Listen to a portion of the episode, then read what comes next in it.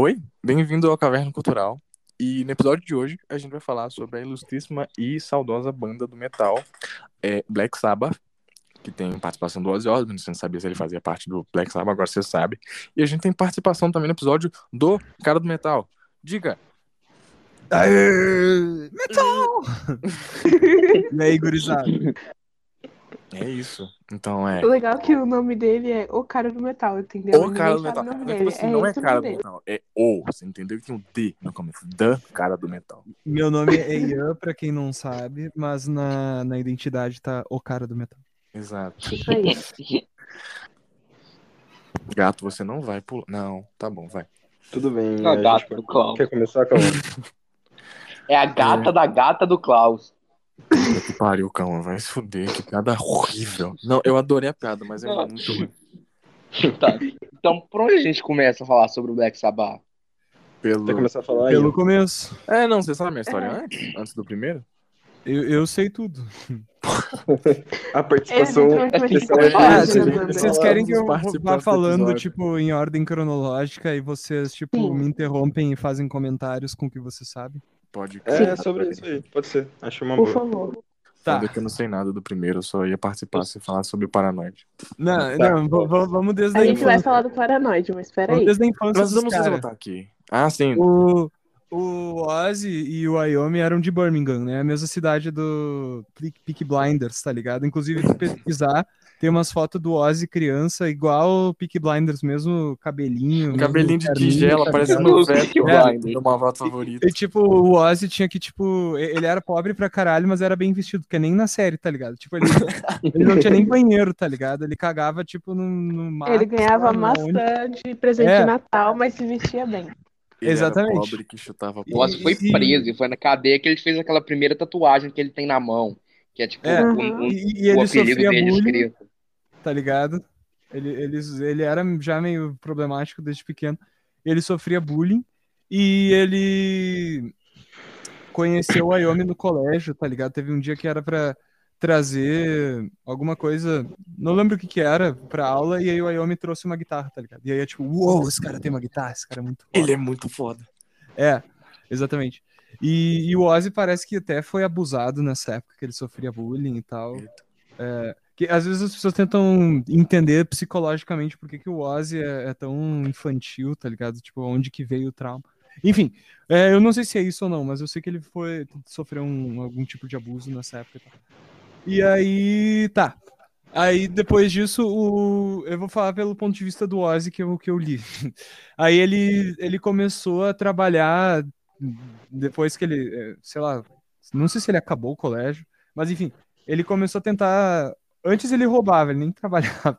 Ele, ele tentou roubar uma, uma TV e aí ele, ele usou umas luvas, só que ele foi muito burro, ele botou a luva com furo, então ele deixou as digitais perfeitas na TV, tá ligado?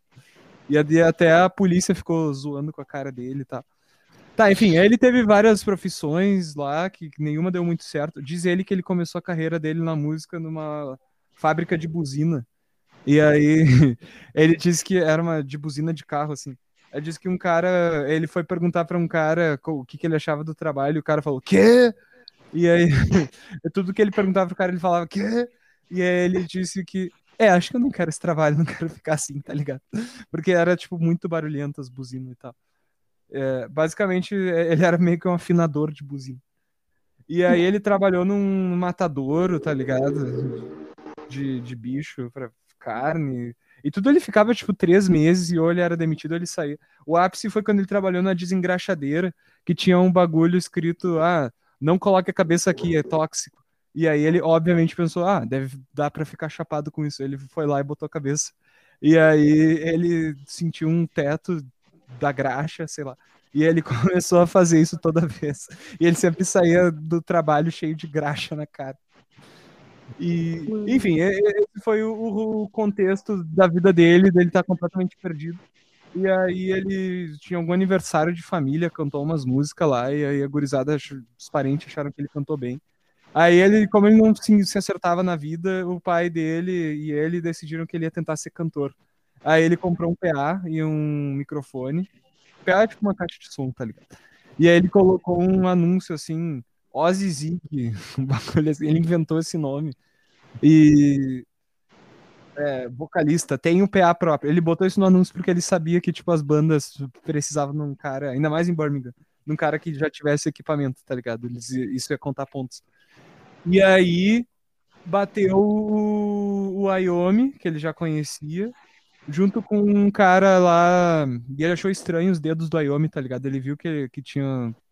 que tava cortado e que tinha. As, né? Ele, ele não tem uns dedos que ele colocou um bagulho de garrafa na época. Depois ele fez próteses profissionais. Ele trabalhava numa fábrica onde ele acabou Isso. perdendo os dedos cortando chapa de metal na fábrica. Exatamente. É. E isso, isso quando ele ainda não conhecia o Ozzy, tá ligado? Uhum. Tá, e- enfim, agora olhando pelo lado dos outros caras. O Ozzy e o. Desculpa. O Wyoming e o Bill Ward, se eu não me engano, que foram os que chegaram no, pro Ozzy ali. É, se não era isso, era, era outro, mas era meio que duas duplas, tá ligado? O Wyoming e o Bill. Sim, eu acho que era isso mesmo. Acho que era o Wyoming, É. o Ward e o Geezer e o Ozzy. É, é, era um bagulho assim. O Ozzy já conhecia o Geezer. O Geezer era todo alternativo, todo metido a cult, tá ligado? Tipo. Exatamente. E É, ele Falou. também já, já começou a flertar com o ocultismo nessa época. Isso, e, e o Geezer já conhecia os caras do, do LED e tudo mais. O Geezer era todo, todo por dentro, assim. Então, é- era aquele bagulho meio que, tipo, a classe operária, mas que tem, tipo, uns caras meio metido a, a- Ah, eu sou, sei lá, cultizinho, eu conheço uns caras aí. O Led Zeppelin não era todo mundo operário fudido, por exemplo. Não lembro mais se era o Jimmy Page o Joe Paul Jones. Ti- Tinha gente ali de, de família mais com dinheiro. Enfim, voltando. E aí o. Tá, o Wyoming ele, traba... ele tinha uma banda de blues pesado, que era Mythology. E aí. é, Mano, ele, a ele história ia- dessa banda, eles simplesmente, pô, deu muita merda na banda porque um dia um amigo deles que era traficante deixou maconha junto com eles Ih. pra ele, cara, banda, bolsa, algo assim. Aí a polícia baixou lá na casa que eles estavam e todo mundo foi preso. Foi mó rolê, não foi? É, exatamente. Tipo, eu acho que não foi todo mundo preso, acho que foi só esse cara.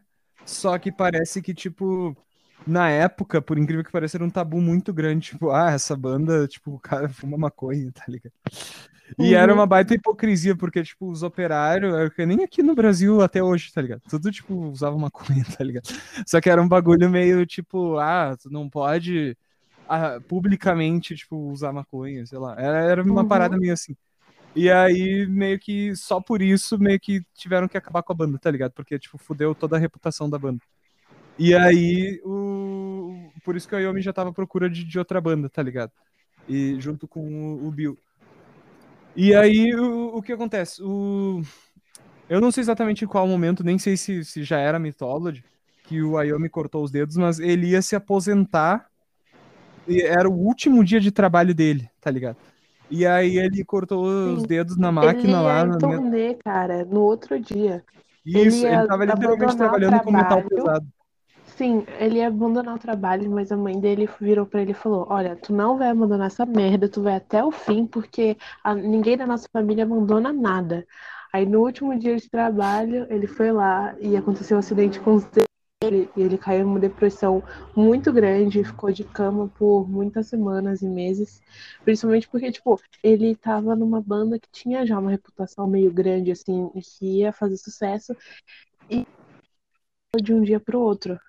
Então ele ficou Isso, ele, é, exatamente. Ele já tava, tipo, com perspectiva pra conseguir viver de música, tá ligado?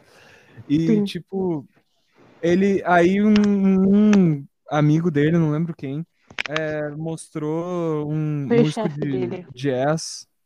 Quem? Sim. Foi o chefe dele que mostrou pra ele. Ah, é. é um cara Django chamado. Isso, Isso. era esse artista. que, que já tinha os dedos cortados e tal, e aí inspirou ele a, a tentar tocar. E aí, assim que ele aprendeu a fazer acorde de dois dedos, né? Os power chords. Que isso é um bagulho, assim, que às vezes fica meio mal explicado. Tipo, não é que ele inventou os power chords, tá ligado? Mas que ele não usava muito. Ninguém usava muito, tá ligado? Ele começou a usar mais por causa dessa lesão. E, e isso influenciou o, o som que depois seria o som do metal. Uh, Mas, por exemplo, The Who já usava, tá ligado? The Who foi muito precursor em algumas coisas, tipo gutural, power chord. Enfim, Uhum. Aí, o gutural pode soar meio estranho pra quem não viu, mas recentemente eu fiz um vídeo que eu, eu demonstrei ali, tem uma música The Hook, o cara meio que faz gutural. Tá, mas voltando. Aí o. Tá, beleza. Aí ele, ele criou o bagulho com garrafa, né, as prótesezinhas dele pra poder usar os outros dedos, mas igual doía muito. Então ele queria, ele pediu pra mandar fazer umas cordas mais finas e os caras não queriam, tá ligado? Ah, a gente não vai fazer uma série especial pra ti, quem é tu, tá ligado? Aí ele só pegou e baixou tudo é, como se fosse a corda anterior, tá ligado? Então, tipo, ele botava a corda lá como se fosse Mi e deixava super solta, que daí ela ficava, tipo, é como se tivesse uma Mi, só que muito mais fina. E Ele aí até usava ele... corda de banjo, né? Isso. Pra, Não, aí, aí é o problema? Aí fica faltando uma corda quando tu faz isso, né? Aí, Uhum. ou, tu usaria a mizinha na, na mesma grossura, mas aí tu teria que comprar dois jogos de corda, que eu acho que antigamente não vinha com duas mizinhas, que nem vinha hoje, de tanto que história. Ou tu faz, fez que nem ele. Aí ele pegou e, tipo, pra mais fina ainda a Mi, ele pegou e botou corda de banjo. E deixou mais solto também, mesma, mesma história. E eu acredito que isso influenciou no som dele a, a ter um som de, de corda mais solta que deixa um timbre mais grave, tá ligado? E até um pouco de mito do pessoal. O pessoal acha que tu ter corda mais grossa deixa o timbre mais grave, tá ligado? Ele tinha corda super fina e ele é conhecido pelo timbre grave dele. Bom, enfim. É, e o estilo do Tony Iommi era muito particular. É, exatamente. Isso tudo influenciou a Fu no- no- na forma dele de, de tocar e, e na evolução dele como músico e tal. E eu, eu acredito um pouco em, em destino, não assim, tipo, tudo é predestinado, mas algumas coisas, tá ligado? Eu acho que, tipo, no final das contas foi uma espécie de bênção ele ter perdido os dedos, tá ligado? Se isso não tivesse acontecido, eu não sei se a gente teria metal do jeito que a gente conhece hoje. Enfim, aí ele. Tá, beleza. Eles montaram a banda. E aí aconteceu milhares de, de coisas depois que eles, o Ozzy entrou, era Earth, né? É, eu sei do, do primeiro show que eles fizeram, que tinha um cara que queria bater, não sei se era no Ozzy ou, ou em alguém, e aí o... Porque ele achava que, que tava olhando pra namorada dele, tá ligado? Aí que, quem foi lá e, e deu um pau no cara foi o Wyoming, tá ligado? O, o Ozzy fala muito assim do Wyoming com uma imagem de um cara meio forte, tá ligado? É, Uhum. enfim, Fora que ele E era o aí- líder da banda também, né? é, Ele que exatamente. liderava tudo ali. Não, O Ozzy, ele fala bem do Wyoming, por incrível que pareça. Quem fala meio mal é o Mick Wall. Mas, enfim, depois eu vou entrar nisso mais pra frente na história. Tá, beleza. E aí, eles... Eu não lembro todos os detalhes, né? Mas eles estavam com a banda deles e tal, eles foram mudando de, de nome. Tá, aí teve a história clássica que, que eu sempre conto. Eu sei que eles gravaram- ensaiavam- chamado When I Came Down. É bem legalzinho até, tem umas influências do blues. Porque o Ozzy tinha umas influências bem legais do blues, tipo Cream, acho que é Vanilla Food Uhum. também. Eram umas bandas bem da horas até. É, o Ozzy, ele- o vocal dele era bem blues antes. Ele, ele até cantava mais encorpado, tá ligado? Hoje em dia ele é conhecido por ter uma voz mais aguda, mas na época ele cantava meio grave, tá ligado? Enfim, aí o, e o Ozzy mesmo que deu o nome pra banda, o primeiro nome, que era Polka Toka Blues Band, tá ligado? Um bagulho assim. Que Polka Toka era um talco, e aí ele disse que ele, no livro dele, que ele tem todas as ideias importantes dele enquanto ele tá cagando, porque é o único momento que ele para pra pensar em alguma coisa. E aí ele disse que ele tava cagando e ele viu a marca de talco. Aí ele pensou, ah, vamos botar isso Blues Band, porque era uma banda de blues, né? E aí. Tá, beleza. E aí. Aliás, isso é um, um ponto legal de, de- de- se mencionar. Que eles eram uma banda de blues e que o, o metal veio quase que diretamente do blues. Eles gostavam de rock, né? O Ozzy fala full de que ele gostava de Beatles e tal. Mas eles eram pra- puxando pra esse lado do blues e eles eram tipo uns operários pobre fudido. Eles não eram negros que nem os bluseiros original dos Estados Unidos e tal. Mas eles É, só que a classe operária da Inglaterra se identificava com a situação da classe Exatamente, operária negra dos Estados Unidos. exatamente, exatamente. Faz- E eu acho que isso é um, E, é um tipo, ponto importante Os de, de primeiros mencionar, discos assim. do Sabá, pelo menos, tem muito blues. É tipo, nasceu do blues mesmo. Então, essas primeiras bandas de metal e hard rock é puro blues. Só que de uma forma diferente. Exatamente. Eu acho que isso é um ponto importante de se mencionar, porque, tipo, eu sinto que um dos Hum. motivos. Isso eu nunca vi ninguém falar, tá? Mas às vezes eu penso, ah, um dos motivos pelo qual as pessoas é, racistas às vezes tentam adotar o metal como seu estilo de música. Tipo, quando tu vai num festival nazista na Europa, parece que é tudo banda de black metal que toca, uns bagulho assim. Eu acho que é porque o metal nasceu com gente branca tipo, em vez deles tocarem qualquer outro tipo de música, que, tipo, basicamente todos menos música clássica nasceram de gente negra, tá ligado? Eles, ah, o metal meio que nasceu de gente branca. É, só que ele nasceu de gente branca super influenciada e se identificando com a dor e mesmo, mesmo a classe operária e tal, de gente negra. Então, tipo, também não é um bagulho assim que foi, ah, do nada gente branca parou e vamos criar o um metal, tá ligado? Tá, enfim. Mas voltando ao, ao rolê. É, tá, aí o, eles estavam no Poca Toca Blues Band, aí obviamente eles trocaram de nome. Eles até tinham, tinham uns caras para tocar outros instrumentos, tá ligado? Tinha até guitarra de slide.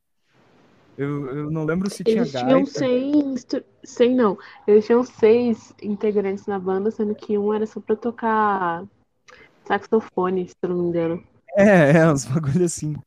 E tá, e aí teve o, o, dia clássico que eu sempre conto, que eles estavam tipo num cinema e não, não num cinema, eles ensaiavam do lado de um cinema e sempre que ele que ia passar filme de terror, tinha uma fila que dava volta na quadra, tá ligado? E aí eles viram que estava em cartaz o filme Black Sabbath do Mário Bava. Mário Bava, que é. é um dos maiores diretores de terror da Itália. É, e Black Sabbath era um filme que, que tava em alta na época. E eu não tenho certeza se eles realmente assistiram o filme, tá ligado? Eu nunca soube. tipo, tem, tem gente que acha que eles podem nem ter visto o filme, que eles só botaram o nome porque eles acharam o nome legal, tá ligado? Uhum. Mas. Mas enfim, o nome também, foi por causa do filme. Eu essa proposta, né? Porque o Tommy virou pro Oz e falou, tipo, ah, se o pessoal paga pra se ficar com medo, pra ficar assustado vendo filme de terror, será que isso funciona pra música também? Foi daí que partiu esse negócio do Black Sabbath e um negócio mais macabro. É, exatamente. Sim, inclusive, foi... esse filme é muito bom, assistam, é uma antologia. É, foi essa a ideia. E aí, o, a música Black Sabbath foi a primeira que eles tentaram fazer essa parada mais sinistra. Aí eles pegaram e, escreveram uma letra baseada na, na vivência do, do Geezer, né? Que o Geezer acredita ter sido uma vivência espiritual, que ele encontra o diabo na cama e que pessoas mais céticas dizem que foi só uma paralisia do sono e tal. Uh, enfim, que foi o bagulho que ele basicamente estava né, no ápice do, do ocultismo dele, que, que ele veio de uma família muito cristã, então ele flertava com o ocultismo meio que como uma resposta a isso. E pintava é, toda... ele usava uma cruz, no, uma cruz cristã, só que ele usava o contrário. Isso, ele usava cruzes invertidas, pintava toda a casa dele de preto e tal.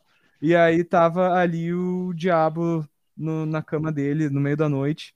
E aí ele entendeu isso como: ah, cara, te decide, ou tu se une a mim ou para com essa porra. Tipo, foi essas palavras que eu li. E aí ele decidiu ir seguir pelo caminho de Cristo. E desde então ele é cristão. Tipo. Tem uma música cristã no, no terceiro disco, no Master of Reality. Isso, é After Forever. Só que essa música, exatamente. essa música também é um, muita gente acha que ela é para ser tipo basicamente falando que cristianismo é bom e religião é bom. Mas na real é, ela é porque tinha uma briga entre catolicismo e luteranos ou um, um bagulho assim, ou protestantes. Na, Irlanda? É, é uma briga entre protestantes e, enfim, entre seitas é, do cristianismo. E aí ele a mensagem que ele estava tentando passar nessa música que meio que Deus é maior do que isso, tá ligado? Tipo, Deus é maior do que essas brigas. Era mais isso do que tentar falar, tipo, ah, tu é burro, tu é ateu, que é muito, o que muita gente interpreta dessa letra. Mas, enfim, o, voltando ao. Tá, aí eles fizeram a música Black Sabbath e o. Reza a lenda que, que, tipo, na Idade Média, quando tocava um trítono, as pessoas saíam correndo, não sei o quê. Tem muita gente que diz que é mito. Mas, mas aí o, o Ozzy escreve que no começo, quando eles tocavam essa música, as pessoas realmente saíam correndo nos shows, tá ligado? E aí o Ozzy até disse que, bah, eu achava que a gente tocava rock pra, pra conquistar as mulheres, não pra, pra espantar elas. É, não, tá ligado? É tipo aquele meme que tem no Twitter, tipo, da do cara, tipo, não, não toca Death Grips, não, vai assustar as mulheres, tá ligado? Exatamente. E aí o, o Wyoming disse um bagulho mais sábio, tipo, calma, tipo, uma hora ela- as pessoas vão entender, tá ligado? Enfim. Tá, eles estavam nessa vibe aí. Vocês querem falar alguma história aí dessa época ainda? Cara, acho que eu já quero pular pro primeiro disco. É, por favor. Tá, só vamos falar do, do. Earth, então, do bagulho do, do que vocês mesmos falaram do Jethro Tull. Ah, Ah, sim. sim, é verdade. História do Jethro Tull. Vocês mesmos podem falar, tipo, eu não preciso falar tudo, tá ligado? Vocês podem falar a mesma coisa que eu falaria. Eu nem Ou agregar. muito bem da história, porque Eu não Eu não conheço muito muito a história do, do Jethro, mas eu só sei, tipo assim, o guitarrista. Esqueci o nome dele, Não, acho que é foi Mike. pro Rock and Roll Circus, né? É, Aí o, o, Ian, né? o Ian- falou. qual que é o nome do cara do Jethro Tull mesmo? Ian Anderson. É, Ah, Ian Anderson, acho que é isso mesmo. Aí, tipo, teve, teve o Rock and Roll Circus, né, do Rolling Stones, e o, o guitarrista do Jethro Tull tinha sido demitido. E eles precisavam urgente de um guitarrista novo para fazer o Rock and Roll Circus dos Stones. E aí o, o Tommy foi lá e se candidatou e ele foi. E foi lá que ele aprendeu a, a liderar uma banda, né? Por isso que ele foi o líder do Black Sabbath, porque o Ian no Jethro Tull, ele era tipo um ditador, tá ligado? Ele mandava em tudo na banda. Ele não gostava nem que sentassem junto com ele na hora do almoço, tá ligado? Sim. A banda Isso, era uma ditadura o, mesmo. a Yomi achava muito estranho essa vibe dele, tá ligado? Mas, tipo, o interessante é a história de como isso aconteceu. Tipo, o Black Sabbath é, soube que tava tendo. Eles ainda eram Earth, eles souberam que tava tendo um show do, do Jethro Tull. E, ah, todo mundo sabia, né? E aí eles chegaram lá, e sabe como é que é na Inglaterra, né? O pessoal é muito pontual. Aí eles, eles chegaram lá meio que na expectativa de, tipo, cara, vai que eles se atrasem, a gente pode tentar falar com os caras, sei lá. E eles estavam muito tipo, ah, isso não vai acontecer, tá ligado? Aí eles chegaram lá e o Jethro Tull se atrasou e o pessoal tava puto pra caralho. Aí eles falaram com o produtor, falaram, olha, a gente tá com a banda aqui, a gente tá com os instrumentos tudo aqui, tá ligado? Ele- Eles viajavam na van da banda, assim. Podemos, podemos tentar fazer um som aí só pra entreter a galera e eles deixaram, tá ligado? Aí eles começaram a fazer um som e o pessoal meio puto ainda, tipo, não queria nem saber dessa Meu banda aí, Deus. jogando coisa do- neles, tá ligado? E aí o, o, o Ian Anderson aparece no, no, no palco ali, olhando de longe pra eles. E o Ozzy olha e tá o Ian Anderson meio que fazendo headbang, tá ligado? Achando trifoda o som. E aí, beleza, ah, que legal que ele tá curtindo. Só que daí depois, o que o Ozzy não esperava que daí ele ia com. Ele convidou o Wyoming pro, pro Jethro. E aí o Wyoming entrou. E aí a perspectiva do Ozzy dessa história é muito engraçada. O, o- cara, ninguém da banda mexeu um dedo enquanto o Ayomi tava no Jethro Tull. Eles literalmente foram todos os dias no bar e ficavam todos os dias bebendo, se lamentando que o Ayomi saiu e não sabiam o que fazer. É- Era só isso. Eles não tentaram ensaiar, não tentaram achar outro guitarrista. Eles não fizeram porra nenhuma da vida deles nesses dias, tá ligado? E aí, daqui a pouco volta o Ayomi falando que achou meio estranho o rolê com o Jethro que o Ian Anderson nem sentava com eles, não sei o que, que ele tava com saudades da banda. E eu achei isso um bagulho muito foda, porque, tipo, meu, ele não tinha nenhuma perspectiva ainda de sucesso com Black Sabbath, tá ligado? Eles não tinham lançado porra nenhuma, tá ligado? Eles não, não tinham uma notoriedade muito grande, nem nada. E o Jethro Tull já era super famoso, ele já tinha turnê marcada. E o Ayomi, tipo, gostava tanto da energia do, do Black Sabbath, tá ligado? Que ele voltou pra banda, tá, tá ligado? Isso é um bagulho muito foda. Enfim. E foi isso o, o rolê do Jethro Tull. Vocês querem continuar ou eu continuo? Pode Pode continuar. É, a gente já pode falar do primeiro disco, né? Isso, é, eu vou pular para o primeiro. Tá, enfim, eventualmente eles trocaram o nome da, da banda por Black Sabbath, que era o nome do, da música e tal.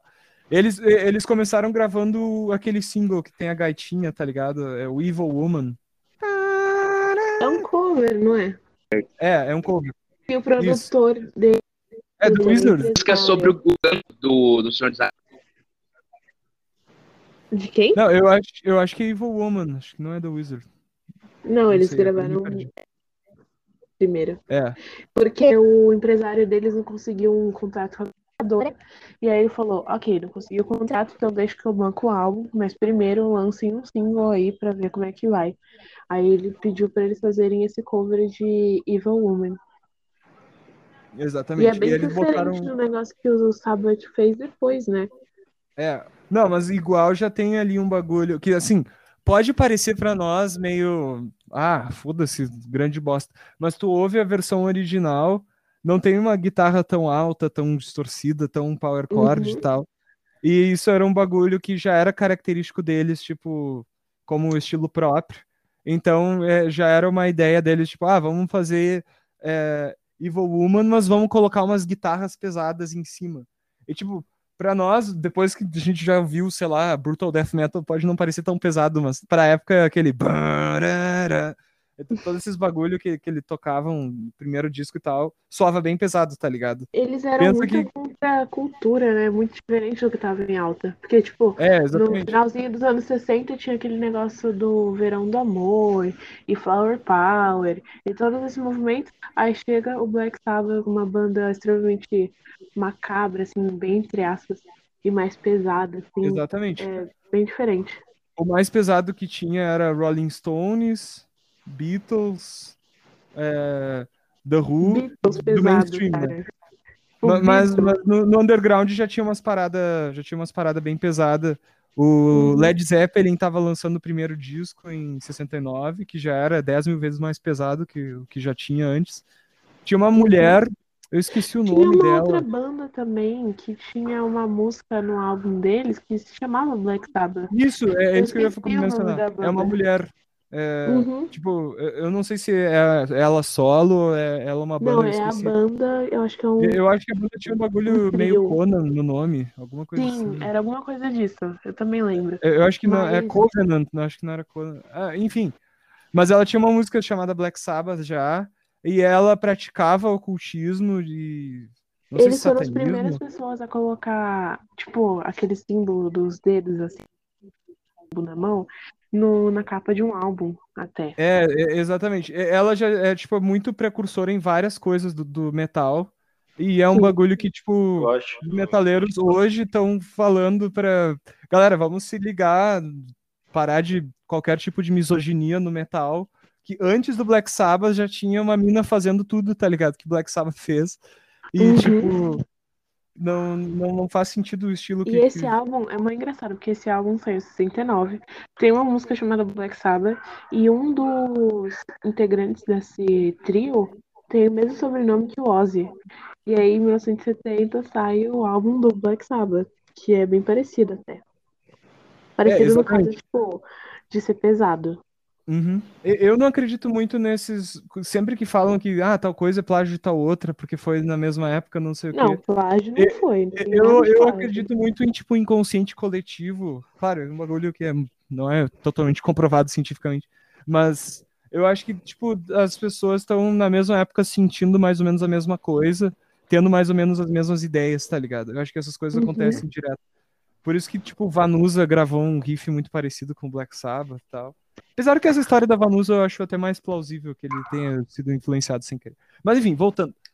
Tá, aí o... eles lançaram esse single e o Ozzy até comenta que bah, meus pais me ouviram na rádio, assim, foi muito estranho, muito diferente. E, e o single até que foi bem, assim, pro, pra expectativa, mas não era nada tipo, ah, agora eu tô famoso, nem nada assim. E aí eles chegaram lá e tá, vamos, a gente vai conseguir gravar o disco. E eles gravaram o disco. Aí eles, o Ozzy fala no livro que, tipo, a- o método de gravação deles é muito diferente, tá ligado? Eles gravaram o disco em, tipo, uma hora. Tipo, eles, uma, duas horas. parece Eles que chegaram e tocaram o gravaram, show deles e isso era o disco. Aham. Tipo, foi todo feito e produzido e finalizado num total de oito horas. E eles ficaram tipo, nossa, oito horas pra gravar um disco, meu Deus, quanto tempo! Sendo que, tipo, isso é muita pouca coisa. É, exatamente. É, o, o E, jeito tipo, que o Abbey Road, por exemplo, eu-.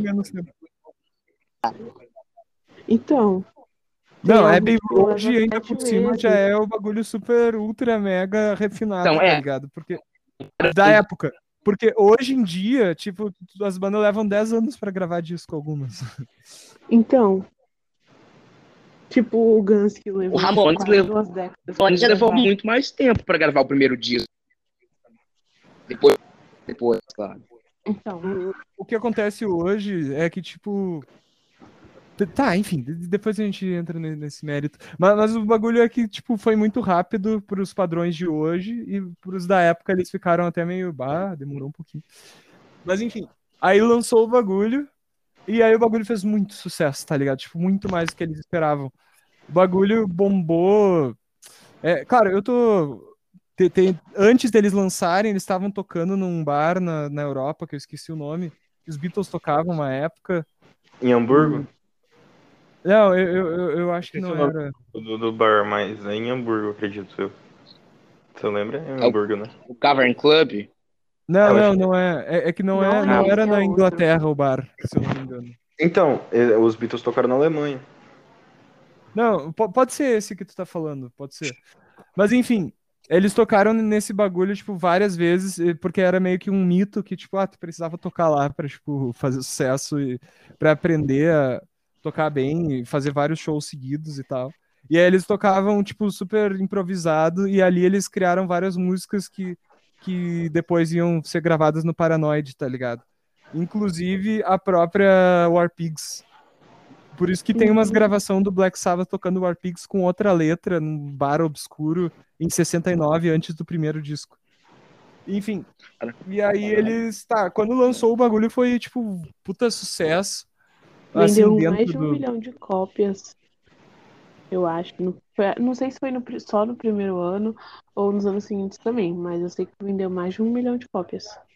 É, o bagulho foi, tipo, muito hit, assim. Eles eram um Zé Ninguém, operário fudido, que não conseguiam se adequar à sociedade. E do nada eles estavam lançando disco de sucesso, tá ligado?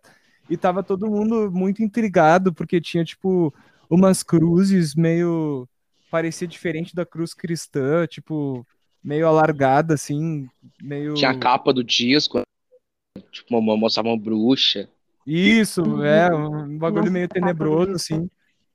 Favoritas. Tipo, a, E- própria- a aí a própria música- letra das músicas. Eu Aí acho que NIB é desse disco, impressionante. né? É. Esse era o Fala, tipo, do o demônio do- seduzindo uma mulher. Tipo, é umas letras diferentes. né? É, eu considero que as duas músicas mais metal do primeiro disco do Black Sabbath, que eu ainda considero ele mais como um disco de blues do que de metal, mas as mais metal são a própria Black Sabbath e a NIB. E aí tem umas outras que, que tipo, tem uma vibe meio, meio metal, meio blues junto, tipo Behind the Wall of Sleep, se não me engano. Enfim, Tem alguma coisa, Village, esqueci o nome da música toda, eu acho que é um instrumental Sleeping muito... Village. É, eu acho muito É, da hora. é- ela é bem calminha, quase toda a música, né? Eu, eu sei tocar isso daí. E aí do nada dá um. Entra a guitarra, e aí do nada tem meio que um breakdown, tá ligado? Pam, pam, Mano, pam. Tem Tá The tudo- Wizard, tem The Wizard, acho que é a terceira disso. Que também Isso. é meio. É um pouquinho pesado, né? só que tem umas gaitas, mano. E a letra é Gandalf de Senhor dos Anéis, eu acho essa música muito foda. Não, o disco é muito Mas a foda minha inteiro, preferida do disco é NIB. E Não, não que, que não ser tão metal seja Sim. ruim. Eu adoro o início do Black Sabbath, porque como não existia metal, eles não estavam tentando ser nada, eles estavam sendo eles. E, tipo, eles sendo eles é a melhor coisa que tem, porque eles misturavam com blues, misturavam com jazz, faziam umas paradas experimental que eu achei que funcionou muito bem, tá ligado? E que depois, se tu for ver, por exemplo, o Paranoid, 13, Qual que é. Qual é aquela música que é meio jazz também? Qual que é? Caravan. É uma das minhas é. Ah, É- é- sim. Planet Caravan. Acho muito da hora essa música. Muito boa. Bluesinho, sabe? É um... Acho muito da hora. Bom, enfim, agora vamos, vamos pular um pouco. Eu eu acho que esse começo é importante, mas aí depois. Tá, eles lançaram o primeiro disco, e aconteceu isso. Aí eles, logo em seguida, no mesmo ano, já lançaram o Paranoid, que, que foi mais, bem mais sucesso ainda. E a música Paranoid foi gravada em 20 minutos, ela era pra ser filler. Lugar das paradas. Ela era pra ser filler, e meio que no final virou single. E foi um bagulho que, que deu super certo. Né? É, a capa- E- Né? Ele, é- ela foi, foi composta, gravada, improvisada, tudo em 20 minutos, tá ligado? O bagulho é muito absurdo. Não, não- é inimaginável tu fazer um single, um clássico do rock, assim. E aí, beleza. E aí o sucesso deles foi, tipo, depois do Paranoid foi pra puta que pariu, tipo, ficou muito grande, tá ligado? Não chegou a bater o Led Zeppelin. Em nenhum momento eles bateram o Led Zeppelin. Mas assim, eles basicamente eram a segunda banda depois de Led Zeppelin. Não, pode ser. Eu não tenho registro assim numérico, mas tipo, em popularidade, Black Sabbath sempre foi menos popular do que, do que Não, Led sim. Zeppelin. Mano, o- eu lembro que no livro tem uma parte onde o John Paul Jones fala que não aguentava mais ser comparado ao Black Sabbath. E tipo, porra, ele fala, porra, a gente não é igual esses desgraçados do Black Sabbath, para de comparar a gente a eles, etc. É um negócio muito assim. É tipo. Ah, que é massa! Isso, isso tá me fazendo levantar uma teoria na minha cabeça que depois o Led Zeppelin começou a ca- cada vez mais e mais fazer umas músicas é, acústicas, né? Será que eles estavam fazendo isso pra tentar não ser o Black Sabbath? É, mano, tipo assim, se Olha, for pegar o Paranoid e comparar com. Tipo, não comparar, né? E você pegar o Led Zeppelin 3, eu prefiro o Paranoid. Eu não gosto muito do Led Zeppelin 3. Tipo, Não, sei eu até lá. gosto do Led Zeppelin Eu 3, gosto só que tipo. tipo, sei lá, tem música, as versões ao vivo, eu acho bem melhor que as versões do disco. Tipo, Since I've Been Loving You, é Brown Eyre Stomp e é, tal. são álbuns bem diferentes comparar. Uhum. Eu gosto muito do Since I've Been Loving You do álbum, porque pra mim o solo da versão do álbum é perfeito. Nossa, tem os vocais do Robert também nesse- nessa música, tá maravilhoso. Mas enfim, vamos voltar aqui pra não, não enrolar demais.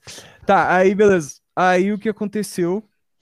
É, tá, eles foram gravando, aí depois teve o Master of Reality, e aí te- teve aquele rolê meio pró-religião em algumas letras. Outra que, que tem uma vibe meio assim é a própria música Lord of this World, que é a que fala Master of Reality numa parte, se eu não me engano. Mas eu não sei se ela fala, mas ela dá a entender isso. Tá. Ah, não, ele fala You made me master of the world where you exist. Tá, mas enfim.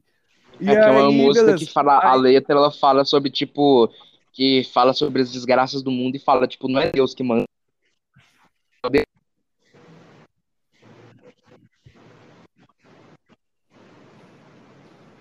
É, não, ma- mas ele, ele dá a entender na letra dessa música que, tipo, o certo é Deus, porque, tipo, ele fala uns bagulho meio, tipo... é, Ah, não sei, ele fala ma- mal do- dos pecados, parece, nessa letra, tá ligado? Tá, mas enfim, vo- voltando rapidinho. Aí o, o, o ápice do- da loucura deles foi quando eles foram gravar o, quarto disco, o volume 4. Aí o bagulho pegou... Bah, aí a loucura matou foi um bagulho louco. Eles foram levados para Los Angeles para ter inspiração para esse disco, que eles estavam querendo fazer um bagulho super ultra Tipo, sabe como é que é a gravadora, né? Eles sempre estão tentando é, pu- puxar o máximo, máximo. E, eles sempre metiam as ideias deles de, na cabeça deles que, tipo, nunca tava popular o suficiente tal. Então, é, era para fazer o grande disco deles lá em, em Los Angeles. Aí eles pegaram e foi o bagulho mais bizarro, assim, que o Ozzy conta, que eles estavam num, num hotel, assim, 24 horas por dia, pago pela gravadora, para ter inspiração. E que, tipo, eles tinham, eles tinham, tipo, putas ilimitadas lá, tá ligado? Tipo, quantidade de puta que tinha lá era muito absurdo, tá ligado? E nas primeiras turnês que a gravadora propiciou também e tal, o Ozzy até conta uma história que ele foi comer uma puta. Não, não sei se era o Ozzy, algum outro. E aí ela tava com um bagulho amarelo, tipo, nas partes íntimas, e aí o cara, ah, acho melhor não fazer nada, ela deve estar com a DST. E aí acho que o Ozzy ou algum outro disse assim, ah, não, eu... Relaxa, isso daí é uma banana que eu coloquei ali só pra Hum? ver o que, que acontecia. Enfim, tá, mas voltando a, a eles em Los Angeles. Tá, e aí o, o bagulho mais bizarro não era nem as putas. Era uma cocaína que eles estavam recebendo, que era tipo de caixinha e com tipo rótulo e tudo mais. E que é, eles chegaram à conclusão que tava vindo do próprio governo, tá ligado? E, tipo, e, e, cara, agora associando na minha cabeça isso, super criando aqui uma teoria da conspiração. Tá ligado que nos Estados Unidos o único órgão que, que tem direito a, a separar cocaína, tipo da folha de coca, é uma empresa que trabalha pra Coca-Cola. Que a Coca-Cola usa a folha de coca, só que sem a cocaína, pra dar o gostinho, tá ligado? E aí. Aí vai saber o que eles fazem com isso daí, tá ligado? Com essa cocaína que eles separam. Tá, mas enfim, voltando. Aí eles E nessa época, cocaína, né? Não, eles viciaram pra caralho em cocaína. Foi a época do Snowblind, tá ligado? Snowblind, Mano, a, música que não marcou. é Snowblind? É, é desse disco. É a música que marcou é, essa época, tá ligado? E aí, tipo, o Ozzy conta umas enquanto histórias. no assim, Master of Reality, né, que é Sweet Leaf. No cara, acho que Sweet Leaf é a minha música favorita do, do Saba, na moral. Essa música é muito boa, cara. Eu fui viciado nela assim, por tipo. É, a- Sweet Leaf é anterior a essa. Que, é, é, o, o jeito que, que fala Sweet Leaf, tá ligado? Me passa muito uma vibe de um cara meio operário fudido, tipo, sem nenhuma perspectiva de vida, que tá, tipo, sofrendo e fuma maconha pra tentar, tipo, não sofrer acalmar. tanto, sei lá. É. Eu, eu não sou, tipo, muito pró-drogas e tal. Eu acho que o rock romantiza muito as drogas. Mas, mas enfim. Mas, mas eu entendo o contexto, tá ligado? Tipo, é, é bem- dá pra ter empatia. E dois, né? Mas, mas, enfim, voltando. Aí o.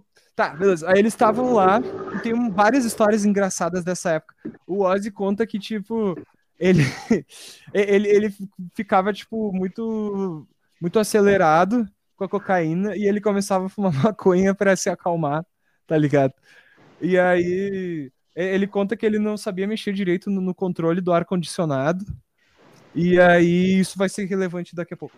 Tá, beleza. Aí um- uma hora ele tava com um cara ali no.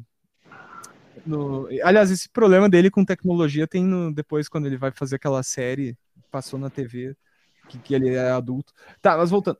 Aí ele tava ali com um roadie, e aí começaram a bater na porta.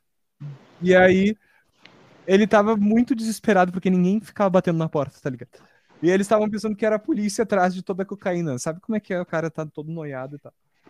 Aí ele falou assim, meu, a gente vai ter que cheirar tudo antes de abrir a porta.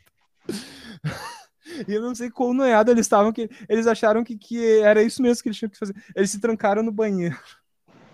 Aí eles tentaram cheirar tudo, tá ligado? E era muita cocaína Mano. que tinha ali. Eles, meu, eles cheiraram uma quantidade absurda de cocaína, tá ligado? Como E, eles tipo, tiveram uma overdose disso? Eu não sei. E aí eu acho que eles estavam passando mal, eles não conseguiram cheirar tudo porque era muito. Eu acho que eles jogaram o resto na privada, tá ligado? E aí eles abriram. E aí era o cara do suporte do ar-condicionado que, tipo, o Ozzy clicou no, no botão chapado, tá ligado? Essa história é muito boa. Eles têm dois neurônios. Sim. Todo mundo da banda. Meu Deus. É. E, e, tipo, uma época o, o Ayomi tava com, com um bloqueio artístico, tá ligado? Aí Ele começou a usar mais droga pra ver se melhorava, tá ligado? E o bloqueio artístico dele só começou a piorar depois, quando veio. Tá, beleza. Aí o, o volume 4 ainda fez bastante sucesso e tal. De certa forma deu certo eles terem essa vida de rockstar, mas por outro lado fez eles desenvolverem o pior vício na vida deles, que arruinou tanto a vida do Ozzy quanto a do Wyoming. E provavelmente a dos outros, só que os outros eu não, não sei tanto sobre a vida deles. E, é, e depois a gente vai falar sobre por que arruinou. Tá, beleza. E aí eles co- começaram a, a lançar outros discos, tipo O Sábado Sábado Bloody Sabbath. Só que o Sábado Bloody Sabbath, por mais que hoje seja um clássico dentre os fãs, não fez tanto sucesso quanto eles, é, é, eles queriam. É na um disco com influência de rock progressivo. É, é um disco É. interessante. Tem muita música legal é, desse disco. Só É, que não, eu acho que eu acho prefiro os primeiros discos mesmo. E aí, e aí depois disso teve o Sabotage, que também, né, é um disco muito foda, assim, pra quem é fã de Black Sabbath. Eu amo pra caralho esse disco.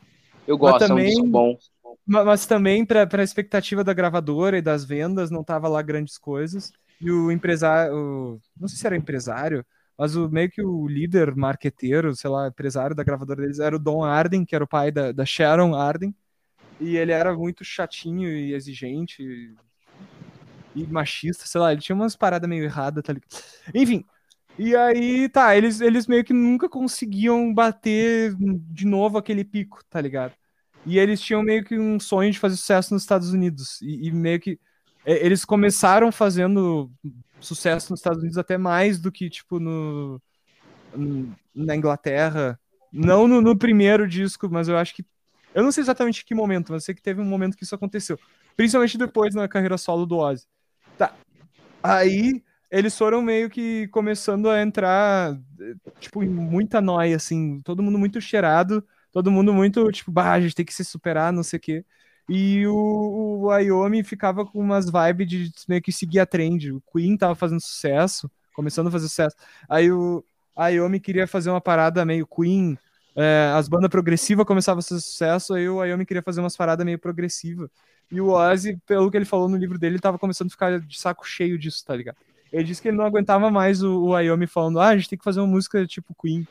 E aí foi nessa vibe que eles começaram a lançar os discos menos é, renomados da era É, aqueles Ozzy. dois discos de 66, 67, eu nem lembro o nome desses Mano, direito. 76, 76.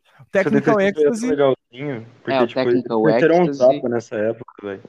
Foi 76, foi no show do Madison O- Square Garden. o Technical Ecstasy e o Never Say Die. E eu não acho ruim esses discos, tá ligado? Mas, enfim, eles estavam muito, muito noiados, assim, que, que o bagulho não voltava. E, meu, eles não faziam ideia do que eles estavam fazendo, tá ligado? A gravadora manipulava eles completamente, tá ligado? Eles não, não sabiam nem que eles tinham que pagar imposto, eles não sabiam quanto dinheiro eles ganhavam, eles não botavam a mão nesse dinheiro, tá ligado? Tipo, eh, tudo que eles pediam a gravadora dava. E era assim que eles faziam as coisas, eles não, não administravam o próprio dinheiro. Era um bagulho muito fodido, tá ligado? Era tipo, meu, tu pega uns pobretão do, do interior assim e, tipo, manipula eles o quanto tu quiser e foda-se. É mais ou menos esse era o modus operandi da gravadora, tá ligado? E aí, beleza. Aí o, o que aconteceu foi que eles estavam começando a, tipo, ah, o que que tá acontecendo, que a gente não tá conseguindo, não sei o quê. E aí eles começaram a achar que o problema poderia ser o Ozzy, porque o Ozzy era o menos músico da banda, era o mais louco, tá ligado? Era o que mais causava problema nas turnês. E aí. E aí tá, beleza. Aí o, o ápice disso foi o dia que o Ozzy dormiu no andar errado do hotel, de ressaca, sei lá, ressaca, bêbado, sei lá o que que é, coma alcoólico. E aí eles estavam no andar de cima, tá ligado? Aí eles estavam no andar de cima do, do hotel. é, quer dizer, ele era pra estar no andar de cima, ele dormiu no quarto errado, tá ligado? Eles não conseguiam, eles batiam na porta e não achavam o Ozzy de jeito nenhum e tal. E aí o Ozzy acordou depois que acabou o show, tá ligado? Depois que acabou o horário do show. Então, obviamente, o sábado teve que cancelar, sei lá o que, que eles fizeram. E eles chutaram o Ozzy da banda depois dessa. E aí, depois disso, o Ozzy desistiu da vida, tá ligado? Ele começou a morar num hotel, ele já tinha esposa e tudo, filhos. Ele cagou, tá ligado? Ele tava só morando num hotel, ele mostra isso naquela música que ele lançou recentemente. Tava só morando num hotel, bebendo até morrer, assim, usando todo o dinheiro que ele encontrava, assim. A Sharon deu um dinheiro pra ele, que a Sharon, sendo filha do, do Dom e tal, é, trabalhava na gravadora. Deu um dinheiro pra ele entregar pra uma banda lá, ele pegou e gastou todo o dinheiro em, tipo, bebida e puta, assim. E aí, ele tava basicamente, tipo, tentando se matar lentamente, tá ligado? E aí a Sharon ficou com pena e conhece, sei lá, ajudou ele a se recompor e a montar uma banda e tal. Tá, mas como hoje o foco é Black Sabbath, aí o, o Black Sabbath é, encontrou o Dio, que foi outra benção pro Black Sabbath, tá ligado? Foi a melhor coisa que Porra, poderia ter cara, acontecido pra banda O que depois do falar Ozzy. sobre o Dio, né? Um dos maiores frontmans, letristas, vocalistas da história do rock. Tipo, o Heaven é um disco perfeito, cara. É tipo Exatamente, não é à 4, toa que ele é considerado 5 um deus do metal. Black Sabbath. É. E tipo, aí, ainda considerar que tem a carreira solo dele, tem o Rainbow, né? Uhum. Não, aí é que tá. Ele já tinha um Rainbow. E- e- Ele, é, ele tem a carreira solo dele depois, que, que é só Dio. que Também é lendário. Meu, eu acho muito foda, meu. Eu, tô, eu só recentemente me liguei que Holy Diver ainda é o. O disco é Holy Diver, né? É, o disco Holy Diver ainda é dentro do- dos anos 80, tá ligado? Eu achei que já era 90, porque a qualidade de gravação é muito boa, tá ligado? Tipo, tudo naquele disco é perfeito. Enfim. Os instrumentistas também, é um puta que. É, é um bagulho absurdo. Mas, mas enfim, o, o Dio. Ah, o Dio é uma. É que assim, as pessoas dizem que ah, a gente fala bem de quem tá, tá morto e tal. Mas é que o Dio ele tem muitos pontos foda e tem praticamente nenhum ponto negativo, tá ligado? Tipo, o Dio, ele é uma ótima pessoa, ele, é, ele tem umas ideias legais, tá ligado? Ele, ele tem um coração grande, ele não tem coisa ruim, tá ligado? Tá, mas enfim, voltando. Ele, ele tinha daí o Rainbow com. No Rainbow tinha gente do Deep Purple, tinha o cara do. Como é que era o, O Rich Blackmore. Isso, o Rich Blackmore e tal. E Rainbow também é, é condecorada como uma das primeiras bandas de metal. E aí, e, e aí era um bagulho que tinha tudo a ver com, com Black Sabbath, tá ligado? Os dois estavam fazendo o mesmo tipo de som, o mesmo tipo de público e tal. E eles. Eu não lembro mais como é que funcionou pra, pra botar ele na banda. Talvez vocês saibam disso. Se ele fez o teste com o Dio, alguma coisa assim. Agora eu não me lembro direitinho. É, eu, eu não lembro mais dessa tipo, parte. Mas enfim, Tipo, o, muita gente um. duvidava que funcionaria o Dio na banda, se eu não me engano. É, não, tinha muita gente que pensava que era, tipo, insubstituível o Ozzy, porque ele era, tinha uma personalidade muito forte como o cara louco da banda, tá ligado? E aí, inclusive, antes do Sabbath lançar qualquer disco, eles perguntavam, quando, quando ele tentava descrever a banda, eles perguntavam: Ah, tu é o cara daquela banda que, que tem o, o guitarrista que faz blues pesado com aquele vocalista louco, tá ligado? Aí, tá, beleza. Aí entrou o Dio no- na parada e o, o Black Sabbath conseguiu vender inesperadamente muito bem o Heaven and Hell, tá ligado? E, tipo, sem querer, eles pegaram perfeitamente na trend do começo do heavy metal clássico, né? Que Black Sabbath, por mais que seja aceita como a primeira banda de heavy metal, ela é mais da cena proto-metal do que da cena heavy metal clássico que vai vir depois com Hum, várias que aí é outras bandas. Motorhead, Judas Priest, Iron Maiden. É as bandas da New Wave do heavy metal. É, exatamente. A, a- a New Wave do, do British Heavy Metal pegou bem essa vibe. E, e também outras bandas alemã, Accept, essas paradas assim, é bem essa vibe. Tá. E aí o, o, o Heaven and Hell fechou completamente com essa vibe. E, e, cara, ele é de 1980, se eu não me engano. Ele é anterior a isso, tá ligado? Eles meio que sem querer fizeram o bagulho assim, nessa pegada. Muito por influência do Dio, que, que fazendo, cantando de uma forma mais épica, meio que o instrumental tinha que fazer sentido com isso. né? Eles fizeram um instrumental mais épico e tal, e fechou todas. Eles já estavam tentando Deu fazer uma parada orquestrada, meio épica nos últimos discos com o Ozzy, só que com a voz do Ozzy não tava fechando também. Tá. Não combina, Aí- não combina muito. É, aí os discos do Dio todos deram muito certo. Do, do Ozzy não está muito nessa vibe. É. Aí os discos com o Dio todos deram muito certo. Depois teve o Mob Rules. Depois teve um terceiro disco. Deixa eu lembrar aqui. Eu tô- eu tô com a discografia aqui pra me lembrar. É um ao vivo? Ah, não, não. Depois já veio o Born Again. Tá, é, que não é com o Dio. E- Tá, beleza. Aí o que aconteceu? Os membros da banda começaram a sair, os que não eram Iommi, porque eles estavam achando que, que, tipo, a banda perdeu a química, tá ligado? Não era mais mesa de diversão e tal, sem o Ozzy. Aí o primeiro a sair foi o, se eu não me engano, o Bill Ward. Eu acho que o Bill Ward saiu antes do, do Mob Rules, tá ligado? E aí, o, quando eles lançaram o Mob Rules, eles provaram que a banda continuava boa, mesmo assim, tá ligado? Mesmo saindo me- dois membros originais. E aí, a- ainda tava tudo bem. E aí, agora vem o momento no qual o Black Sabbath se afundou. O momento no qual deu merda, tá ligado? Que foi, eles, eles gravaram um DVD, que foi o... Como é que era o nome daquele DVD? Live Evil. E aí, o, não era DVD, era disco ao vivo e tal. E aí, eles brigavam pra, pela mixagem do bagulho. E aí, o, o Dio, ele, ele queria que aumentasse o vocal dele e o Ayomi queria que aumentasse a guitarra dele e o Geezer o baixo dele. Um bagulho clássico, tá ligado? Todo mundo quer ouvir mais o seu próprio. E aí, o, a, tipo, nota oficial, assim, de por que, que o Dio foi expulso da banda é que o Dio ia escondido de madrugada e aumentava o vocal dele.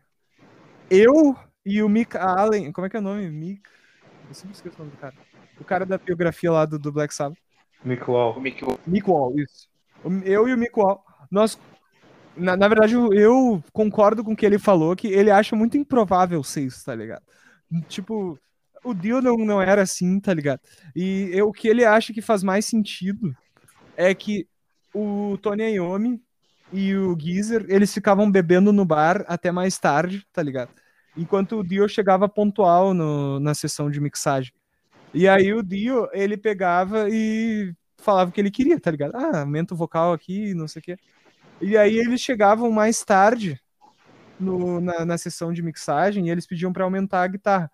E aí o, o produtor, o engenheiro de som, ficou puto pra caralho, tipo, ele surtou assim, que ele não conseguia conciliar o que eles queriam. E ele falou que ah, um vem em um horário, e o outro vem em outro horário, quer mudar tudo, não sei o quê. E aí o, o que o Mico Wall fala é que o Ozzy com. O Ozzy não. O Ayomi com as noias com cocaína que ele tava na época, ele tava muito cheirado essa época, tá ligado? Muito cheirado. Ele, ele inter, entendeu tudo errado e começou a noiar achando que o, o Dio ia escondido no estúdio de madrugada, tipo um elfozinho assim, pra remixar o bagulho. E ele expulsou ele da banda. E aí ali morreu o Black Sabbath pro mainstream, tá ligado? Tipo, a banda continuou fazendo discos bons, mas tipo, pro mainstream o bagulho morreu. Porque depois disso eles nunca conseguiram Como achar que um, um vocal. Ah, então, aí eu, eu acho que ele ficou no. Sim, eu acho que ele ficou no Born Again, acho que depois ele saiu. É Acho que porque no fica Seven Star. né? É, Tipo, é, no Seven Star ele saiu. O Seven Star é o primeiro que foi. Sabbath, tipo, o cabaré do Tommy Iommi, tá ligado? Isso. Como É, pode, e aí, sabe? e aí, tipo, enfim, eles convenceram o, o Ian Gillan a, a entrar na banda. É, ele- eles, eles foram, eles tentaram vários vocalistas, tá ligado? Nessa época. Eles chegaram a botar um cara que só durou uma semana na banda, só porque ele era bonito, tá ligado?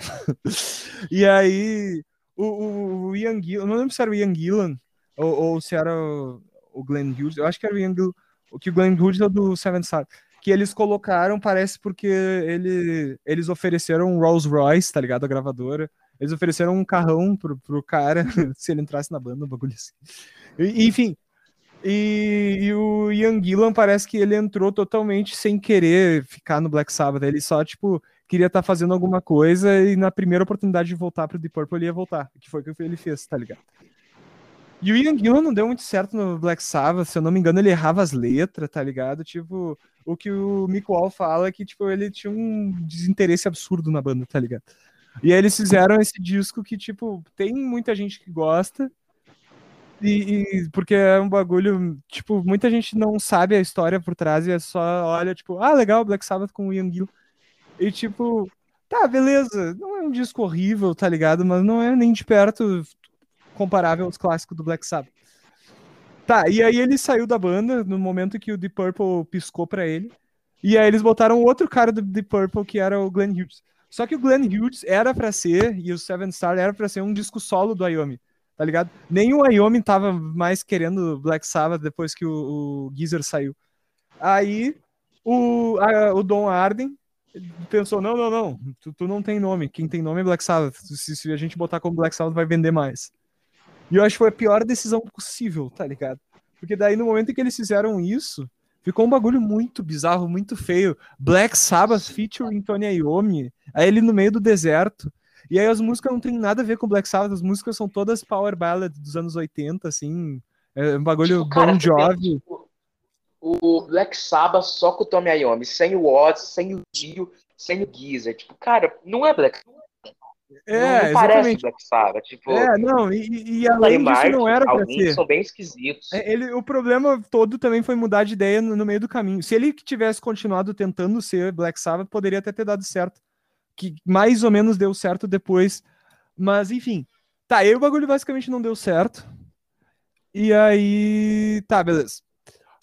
Mas, mas enfim, né? Ele, ele com o público dele e tal. de- Depois que tu tem o nome de Black Sabbath, tu não, não fica 100% sem público, sem show pra fazer e tal. Então, e- eles tinham os shows lá. Aí ele, ele fez um que outro show, uns dois, três shows, e a voz dele tava muito estranha ao vivo.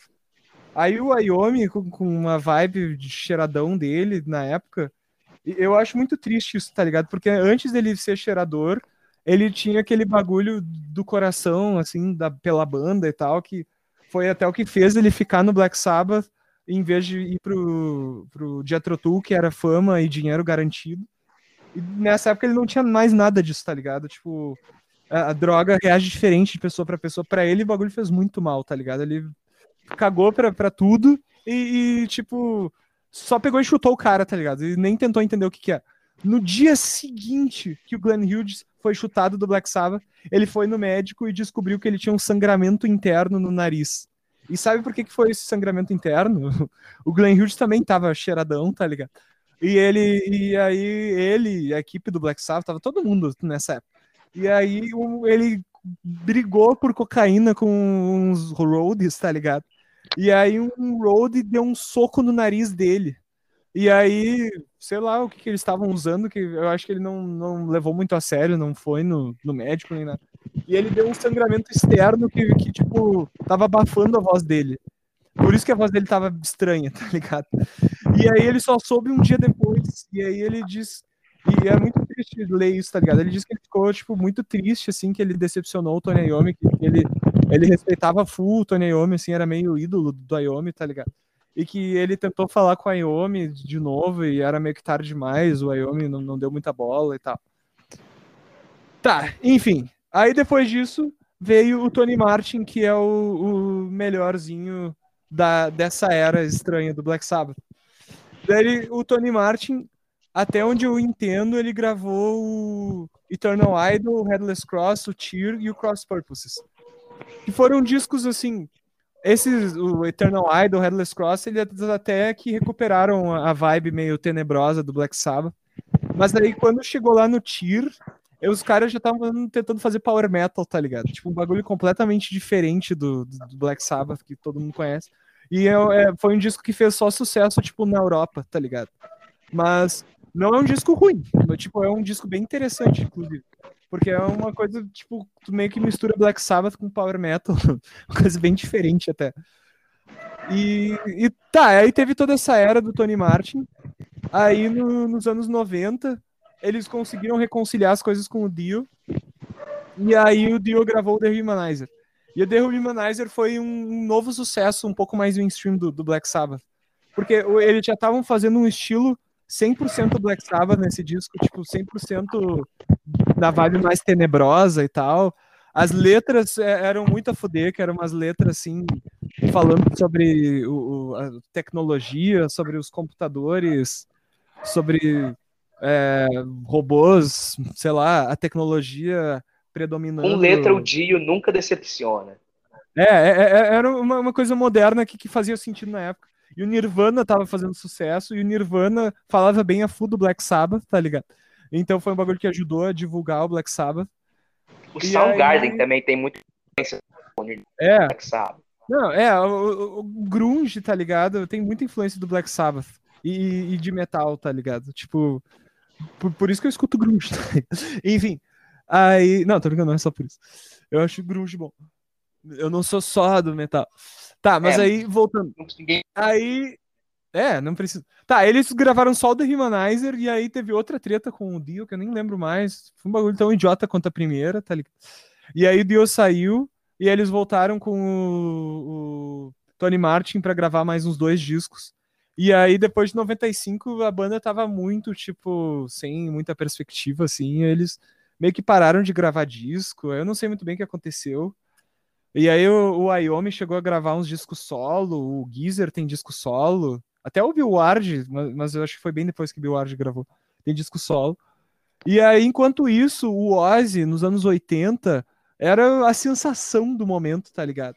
O Ozzy, ele mesmo cheirado, ele ainda tinha um coração muito grande. Então, por exemplo, ele amava pra caralho o... Eu até me emociono de pensar. O... Como é que era o nome do, do cara que morreu? O Randy Rhodes, tá ligado? Putz, essa história a do parte... Randy Rhodes é muito triste. É, a parte que ele fala da morte do Randy Rose no livro, tá ligado? Dá vontade de chorar, tipo. O Ozzy tinha muito carinho pelo Randy Rhodes, tá ligado? Exato. E aí, e aí, outro guitarrista tão icônico quanto o Randy Rhodes que entrou na banda foi o Zac Wild.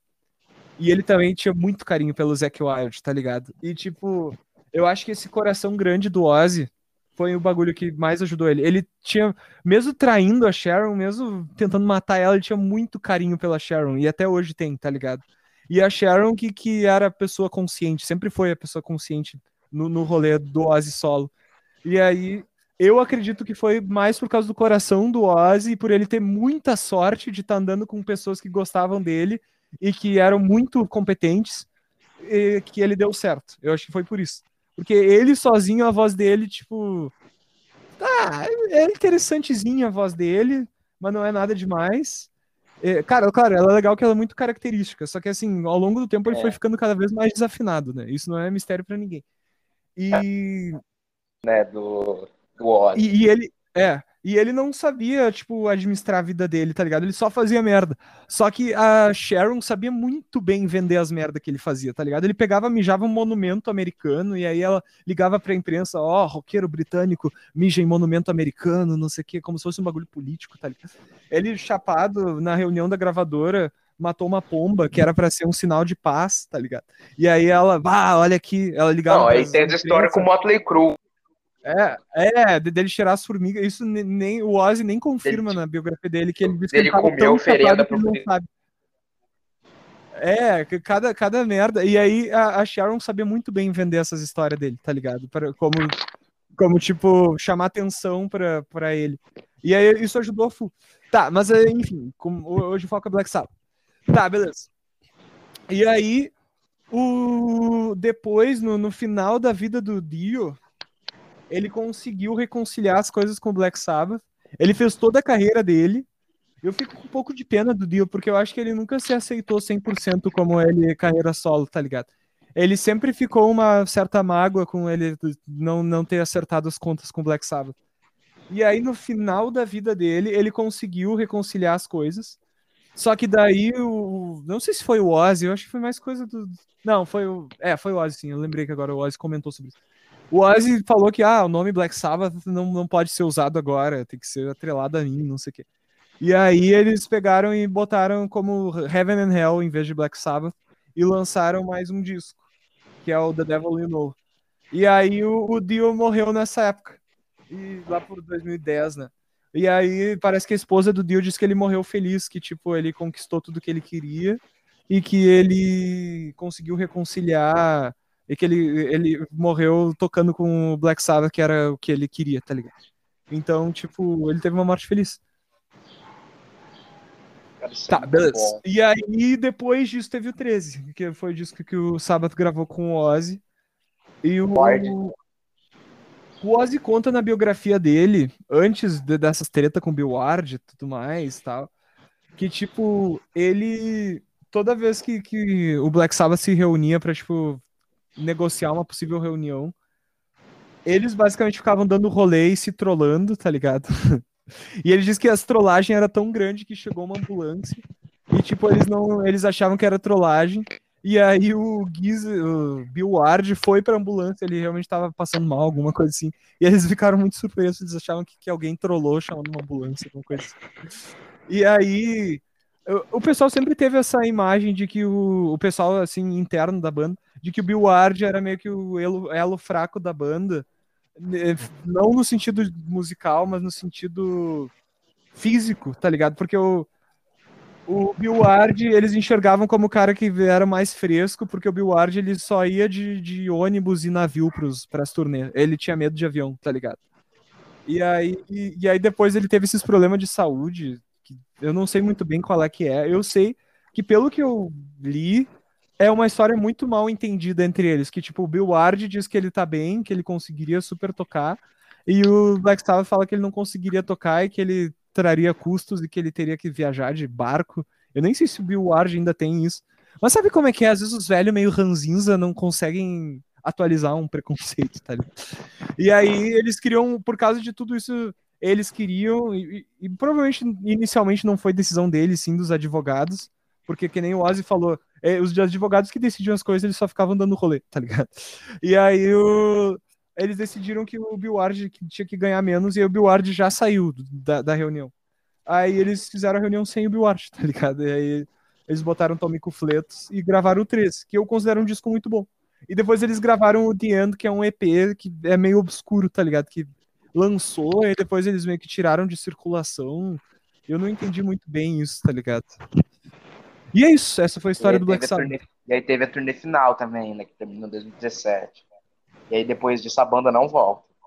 Isso, aí a, a turnê final foi justamente a turnê do The End, né? Que era pra ser a turnê final. E aí. É. Mas, mas, até hoje tem, tem rumor assim de ah, será que eles vão voltar? Será que eles não vão? Porque é aquela coisa, né? Os caras falam que acabou, aí daqui a pouco ah, bora voltar. E aí, uma coisa muito interessante, um desses shows de reunião que o Black Sabbath fez lá pelos anos 2000, umas paradas assim, todo o dinheiro do show foi pro governo britânico, porque o, O Wyoming nunca tinha pagado um imposto, ele nem sabia como se fazia isso, tá ligado? E ele achava que a gravadora, é, ele achava que a gravadora que tava pagando os impostos pra ele. E ele tava devendo bom. milhares de dólares, tá ligado, pro governo britânico, que ele nem sabia como que ele ia pagar. Aí eles, eles fizeram um acordo que eles iam fazer uns shows beneficentes do Black Sabbath, um bagulho assim. E aí o dinheiro foi 100% pro governo britânico, Cara, pra pagar a dívida. como do paga imposto e passou a vida inteira sem pagar imposto. Velho. Ah, meu, assim, é, é se fosse foda. Pensa, meu, pensa no Brasil, por exemplo. Se tu ganha salário mínimo, se tu ganha até não sei quantos mil reais, tu não precisa pagar imposto, fora o que já tá embutido, tá ligado? E aí, às vezes tu não para pra pensar, tipo, tu cresce numa cultura de não pagar imposto, não para pra pensar que tu tem que pagar imposto, tá ligado? E quando tu tem uma gravadora que, que tipo, basicamente faz tudo pra ti, até limpa tua bunda, tu pensa que eles estão pagando imposto, e tu nem para pra pensar muito, é mais quando eles estão te drogando te enchendo de puta, tá ligado? Tu, tu não- nem pensa em nada. aí eles não, não se ligaram, tá ligado? Tipo, e aí ca- cada um foi resolvendo essas tretas do seu jeito. Uns quando eles saíram do- da banda, o, o Ozzy provavelmente resolveu tudo com a Sharon, tá ligado? O Ozzy provavelmente até hoje não sabe como é que se faz essas coisas burocráticas, tá ligado? Provavelmente é a Sharon que faz tudo. E é isso. Acho que o E, episódio tipo, foi esse, então, né? Já pode finalizar aqui. Foi, foi. Uhum. Foi muito da hora, cara. Cara, foi um episódio muito bom, cara. Eu amei gravar isso aqui, papo reto. Altas mitadas do cara do metal. Muito imitada, velho. Pô, Tamo junto. sabe demais. eu-? É, foi os bagulho que eu li no livro, tá ligado? O livro me É. marcou. Pô, mano, mas uma informação bacana no livro. Papo reto. Muito bom. Sim. Achei bem legal. João? eu- descobrir essas histórias. Por isso que eu tô querendo ler depois o, o do Wyoming. Ver o- pe- pelo ângulo dele. Uhum. Bom, gente, o episódio foi esse. Muito obrigado pra quem ouviu até aqui. Bom dia, uma boa semana, uma boa quem estiver ouvindo. Muito obrigado pra quem ouviu e foi isso. Tchau, beijo, até outro dia, até outro episódio. E obrigado ao cara do metal também.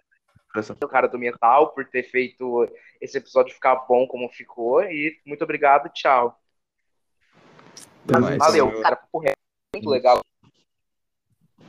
Demais, mano. É muito foda, papo reto. Valeu, gente. É isso aí, Bom, eu cara. vou ter que sair aqui. Até mais. Muito obrigado aí Até pela mais. oportunidade. De nada. Uhum.